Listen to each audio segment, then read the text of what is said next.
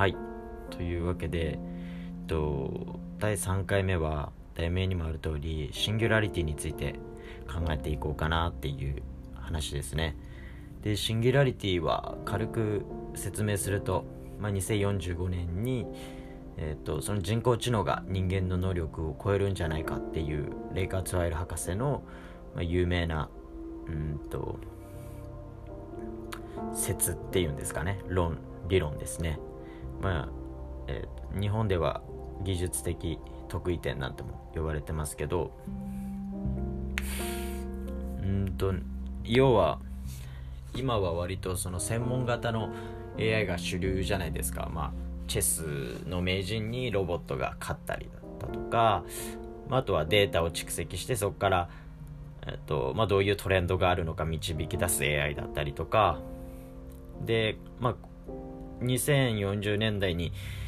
えっと、そういった専門型の AI が要は汎用性の高い自ら考えて、えっと、人間の作ってきた文明を変えてしまうんではないかっていうふうに、まあ、危惧されている、割とディストピア的な考えですよね。僕の好きな映画の2001年宇宙の旅なんかでも、まあえっと、人工知能の春が結局人間を裏切ってみたいな自分のえー、思考で考えて人間を裏切ってしまうみたいな完全にディストピアの世界なんですけど、まあ、これが少ない、えーと、近い未来、えー、訪れるっていう論理。でうーん、まあ、これについて僕の見解をちょっと述べていこうかなと思うんですけど人工知能の研究自体そんなに、えー、最近始まったことではないらしくて、まあ、僕もこれ本で読んだんですけど大体1950年ぐらいから始まっていて、まあ、第1第2第3ブームぐらいまであったらしくてで最近ようやっとあの、まあ、ビッグデータとかの、まあ、そういった膨大なデータを蓄積できるソフトによってえっとまあそれが実現できるんではないかっていうふうに言われてますけどうんまあ僕は別に自分を楽観楽天的だとは思ってはないんですけど割とそうですね。今その AI が人間今ある職種を奪っていくんではないかっていうふうに言われてますよね。でまあ絶対にそうなることはもう不可避だし、まあ、技術が進歩していくともうそれに抗うことってできないですよね。産業革命の時なんかもなんかあのライダット運動って言って、まあ、要はそういった全てが機械化されそうになった時に、まあ、一部の労働者がそれに警笛を鳴らして反抗したみたいな運動もあったらしいですけど、まあ、そういった運動も結局はあの、ね、実を結ばずというか、まあ、こういった現代になってしまった。なので結局僕らにできることっていうのは、まあ、それに抵抗することではなくて逆にロボットと、まあ、ロボットっていうとちょっと幅広くてあれですけどそういった人工知能とどういうふうにこう共存していくかっていうところを考えていくしか今はもうないと思っています。うん、まああらゆる本の結構請負でもある意見なんですけどで僕が考えるそのこれからの時代の生き抜き方シンギュラリティを迎えた時に一番必要になっていくことってまあ一番って言っちゃいましたけど、まあ、2つあると思っててで1つはなんかそれをロボットを運営する側にの仕事に就くこと。で例えばそういうロボットって、まあ、大量のデータを集めて規則性を見つけました。でまあ実際にもう今そういう ソフトだったり、うんと、プログラムみたいなのはできてるわけですよね。でもじゃあそれをどうやってこうビジネスに落とし入れたりまあ普段の生活に適用するかっていうのはやっぱりそこが、うん、今後大事な役割にな人間ができる役割になってくるのではないかなっていうふうに思ってます。でちょっと前20年前ぐらいに遡れば、まあ、インターネットっていう進歩ですよね。科学革命的なあの科学の進歩によって、まあ、いろんな人と時間だったり物理的な距離っていうものをうんと何て言うんですかね。意図しないものが、えーと、できたわけではないですかただまあインターネットが普及したことによってそこからじゃあどういうふうに、えーと、生活が便利になっていくのかっていうのはぱりそれぞれ、えーと、最初にまあコンピューターとかインターネットが発表されてから、えー、と20年30年ぐらい経ちましたけどここ10年ぐらいでその活用方法みたいなのは見出されたじゃないですか。例えばねソーシャルネットワーク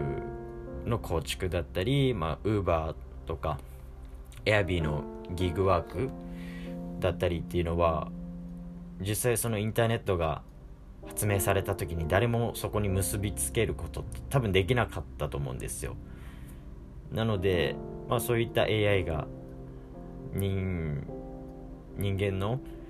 その仕事に代替された時にじゃあそれをどういうふうに有効活用していくかっていうところをまず、まあ、先見の明を持つことが大事なのかなっていうふうに思います。うん、なんかただじゃあ仕事が取られるっていう脅迫観念にとらわれるだけではなくてっていう話ですねで2つ目は逆に逆にっていう言い方もあれなんですけど、まあ、無駄なことをするっていうのがすごい大事になっててくるのかなって思いますね、まあ、結構何でもかんでも効率化？IoT によって。うん。うん。何でもできる時代じゃないですか。でどんどん効率化っていうものがあのプライオリティ的に一番になってきてて。っていった状況の中で無駄なことって逆に価値を生むんではないかなっていうふうに思うんですよ。なんか例えばいくらこう自分の思い通りの頭で考えた思い通りの髪型にじゃできるようなロボットが開発されたとします。でもそれって結局じゃあ今まであの行きつけの床屋さんとの会話から生まれるあの充実感だったり、まあ、新しい情報なんていうのは絶対に AI じゃ生み出せないものではないですか。あとはカルチャー的な要素で言うと、まあ、三浦淳さんがゆるキャラブームを生んだっていうのは結構有名な話ですけど、まあ、あの人も結局誰の役にも立たないような趣味から、まあ、こういった経済効果を最終的には生まれたっていうところで、えー、まあ、無駄なことをするっていうのはすごい大事なのかなっていうふうに思います。まあ、だからもちろんカルチャーがなくなるなんていうことは絶対ないと思いますし逆にポップカルチャーだったりサブカルチャーっていうのが、まあ、人間味があってこれから再評価されていくんじゃないかなっていうのが僕の見解ですね。でまあ要は一つの、えーと、分野にとことんこうスペシャリストになることがこれからの時代求められるのではないかなっていうふうに思います。もちろんある程度の、うん、そのリベラルアーツ的な考えも持ってることも大事ですけど、まあ、その中でなんか一つ他の人よりも抜きん出ていることが大事なのかなっていうふうに思いますね。でまあそれが難しいなって思う人はえっと、まあ、この 100×100×100 の理論僕大好きなんですけど何か一つのことで100万分の1の人間になれるのってごくわずかな人だと思うんですよね。例えば、まあ、野球をやっているっていう中で100万分の1の野球のそのスキルを持つことってめちゃめちゃ大変だと思うんですよ。まあ大体プロですよねそういう風になるのって。でも例えばある分野で、えーとまあ、100人の中で1を取ることができたとしてそれを2つ3つ持ってるっていう人間は、まあ、単純計算ですけど、まあ、分かりやすいですけど 100×100×100 で100万分の1の人材になるんではないかなっていう考えはあの僕めっちゃ好きですね。っていう感じでうんまあ変に楽天的になれっていう話ではないですけど、まあ、そこまでシンギュラリティについて懸念しすぎないことも大事なのではないかなと思います。はい、僕はどちらかというとユートピアになることを祈ってますね。AI の台頭によって。っていう感じで第3回目はこんな感じですね